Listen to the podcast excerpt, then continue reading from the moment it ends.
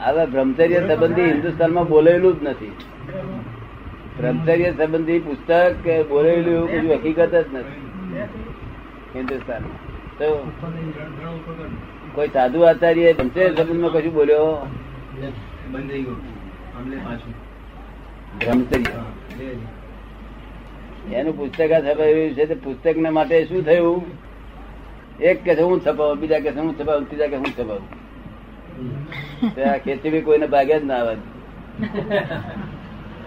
આમના ચીમન બી માં જ છપાવવા ચીમન બી અડવા જ ના દીધા. બહુ જ ચોખ્ખું હોય તારે બોલાય નહીં તો બ્રહ્મચર્ય છે બોલાય જ નહીં. તે મનમાં જો અવળો વિચાર આવ્યો હોય તો બોલાય જ નહીં. નવી જ વાત છે. ક્યાં છે? જ્યાં સંયમ સંયમ છે. ત્યાં ધર્મ છે. સંયમ જ નથી ત્યાં ધર્મ કેવો હોય? સંયમ કોઈ જગ્યાએ જોઈ લો ના. હે? નહીં સંયમ છે ત્યાં ધર્મ છે.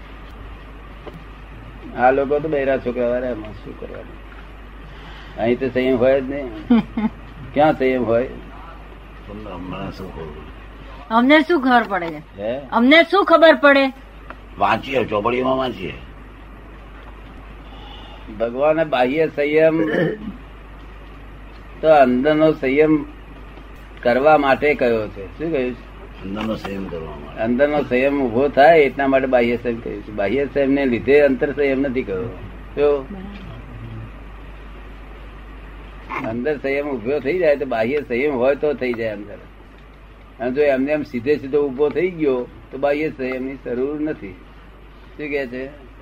અંદરનો ઊભો સીધે સીધો થઈ જાય તો બહાર સંયમની જરૂર નથી. તો બધા આંતરિક સંયમો છે. કેવા છે? અંદરના સંયમ અંદર કર્મ વધતા નથી ક્રોધ માન માયા લોભ નહીં. કશાયનો અભાવ વર્તે છે. કશાયોનો અભાવ વર્તે છે. જો ને આ જોડે આ બધા જોડે તમે સીધા થઈ ગયા ને? એમણે સ્થિત પ્રજ્ઞ થવાનું આપને પ્રશ્ન પૂછ્યો તો. તમે ત્યાં ગાંધીનગર ના અમદાવાદ. મનુષ્ય દેહ ને કર્મ લાગુ પડતો હશે કે નહીં? શું? કર્મ લાગુ પડે કે નહીં મનુષ્ય દેહ ને નિરંતર કર્મ જ કરે છે બીજું કઈ કરતા જ નથી. બીજું કશું કરતા નથી. ખાતા નથી પીતા નથી સંસાર કરતા નથી બધું કર્મ જ કર્યા કરે છે.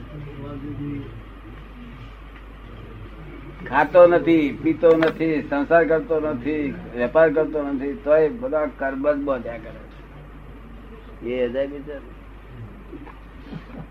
એ પ્રૂફ થઈ શકે એમ છે કે ખાતો નથી પીતો નથી એ પ્રૂફ થઈ શકે એમ છે.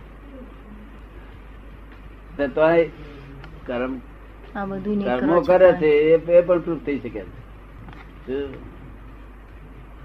મનુષ્ય એકલા જ કર્મ બધે થઈ છે જન્મ થયો એટલે તો કર્મ લાગવું પડે જ.